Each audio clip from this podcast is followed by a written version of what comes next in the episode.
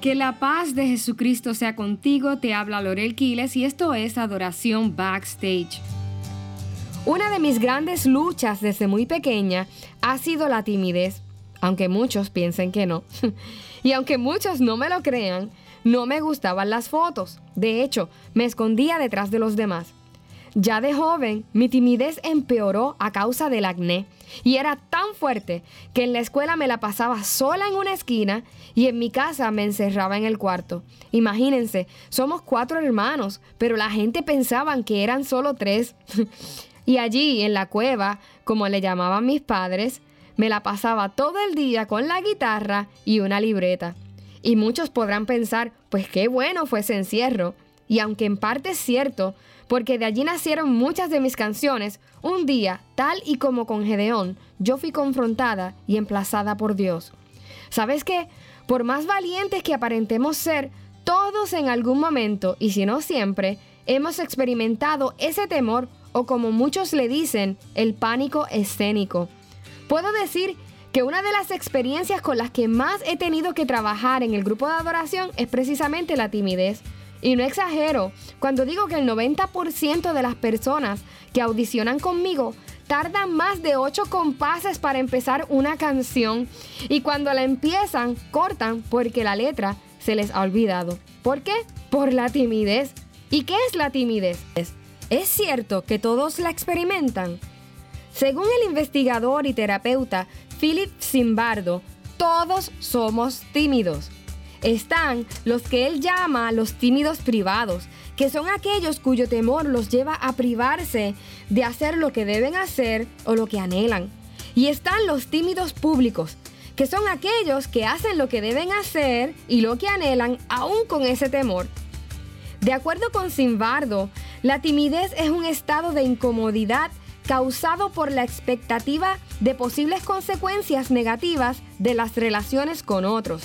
En un lenguaje que pudiéramos entender, la timidez se basa en el temor al rechazo, a la burla o a la crítica. Y el rechazo, la burla y la crítica para muchos es sinónimo de fracaso. Es importante reconocer que aunque hay factores que pueden agravar la timidez, el denominador común de todos los que la experimentamos es nuestra necesidad de aprobación. Todos necesitamos ser aprobados y aceptados. Lamentablemente, tenemos también la inevitable tendencia de compararnos con otros y muy dentro sentimos la presión de estar en una constante competencia.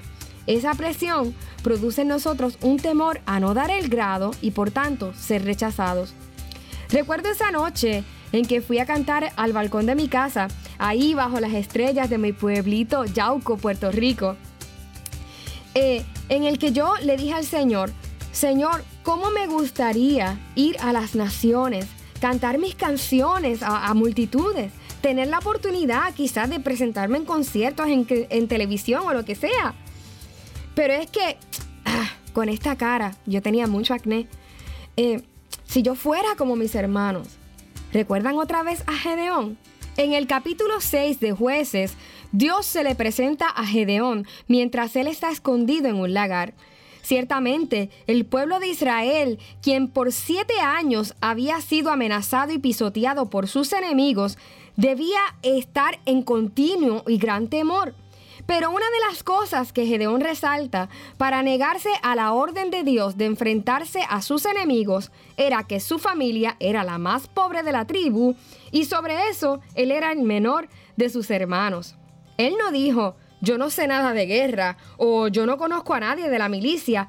Él dijo, mis aptitudes físicas y mi background no me hacen capaz en comparación con otros. Fíjense que él dice, mi familia es la más pobre de qué? De la tribu. O sea, él está comparando eh, la condición de su familia, sus raíces, su background, eh, con, con los demás con los que le rodeaban. Y también dice, y yo soy el más pequeño de mis hermanos, como estuve haciendo yo ese día que yo le estaba cantando al Señor en el balcón de mi casa.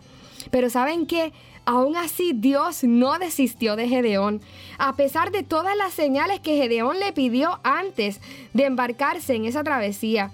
Dios no se molestó con las dudas de Gedeón, ni con sus complejos. Dios no le dijo, ah, mira yo que toma el tiempo de, de, yo bajo de mi trono y yo hablo contigo y tú, y tú me sales con esto. No. Dios no se molestó con, con sus dudas. Las señales contestadas tampoco fueron una, una manera en que Dios le concedió un capricho a Gedeón. No, no fueron otra cosa que una manera en que Dios usó para darle la seguridad a Gedeón de que su aprobación no dependía de sus cualidades físicas ni de su background. Dios desvió la mirada de Gedeón de sí mismo y de lo que él, él consideraba capaces más que él para ponerla en aquel que tiene el poder de hacer todas las cosas. ¿Recuerdan mi conversación en el balcón de mi casa? Pues después de haberle dicho a Dios que yo no era mejor que mis hermanos, me acosté diciéndole, pero si tú me llamas, dame al menos una señal. Varios días más tarde, veo una de estas películas de Semana Santa de la crucifixión de Jesús y fue un cuerpo desfigurado en una cruz justo la señal que yo necesitaba. Y tengo que decir esto, porque aunque no está mal pedirle a Dios confirmación de hacer algo para Él, si hay una señal y una evidencia clara que debe servirnos para que salgamos de nuestro encierro y nos atrevamos a hacer lo que debemos hacer, es un cuerpo molido y desfigurado por amor a nosotros. Ese día, mis amados hermanos, mi apariencia por causa del acné pasó a un segundo plano. Y pese a la lucha interna que yo pudiera tener y que aún tengo antes de pararme en cualquier lugar para ministrar, saber que hubo alguien que fue exhibido en desnudez, recibiendo toda burla y escarnio, por mí me ha ayudado a vencer mis temores y mi timidez. Finalmente, he tenido que entender que estamos en una carrera en la cual no estamos en competencia con nadie, sino que somos competentes por ese alguien que siendo avergonzado llevó nuestra vergüenza, que siendo exhibido cubrió nuestras faltas, que habiendo muerto nos dio una vida maravillosa y habiendo resucitado cambió nuestro fracaso en victoria. Todos somos tímidos, la única diferencia es que algunos hemos escogido la cueva, hemos escogido el encierro. Y sabes que, aunque eso a veces es necesario, en sí el estar y mantenernos en ese lugar no obra la voluntad del Señor. Hay virtudes del Señor que tenemos que exponer al mundo y esas virtudes tienen que sobrepasar nuestros complejos. Y si tú estás trabajando, estás luchando con algún complejo como yo lo he tenido toda mi vida, sabes que ninguno de nuestros complejos se compara con un cuerpo exhibido y avergonzado frente, públicamente en una cruz. Y Dios y nuestro Señor lo hizo por nosotros. Así que yo te exhorto a que tú tomes la autoridad que el Señor te ha dado. Y aunque tú sigas sintiendo temor y aunque tengas esa expectativa del rechazo, como quiera, te atrevas a hacer lo que Dios ha puesto delante de ti sabiendo que en Él eres aceptado, que en Él eres aprobado y que en Él eres completamente capaz y competente. Te habla Lorel Quiles y yo te espero en la próxima edición de Adoración Backstage.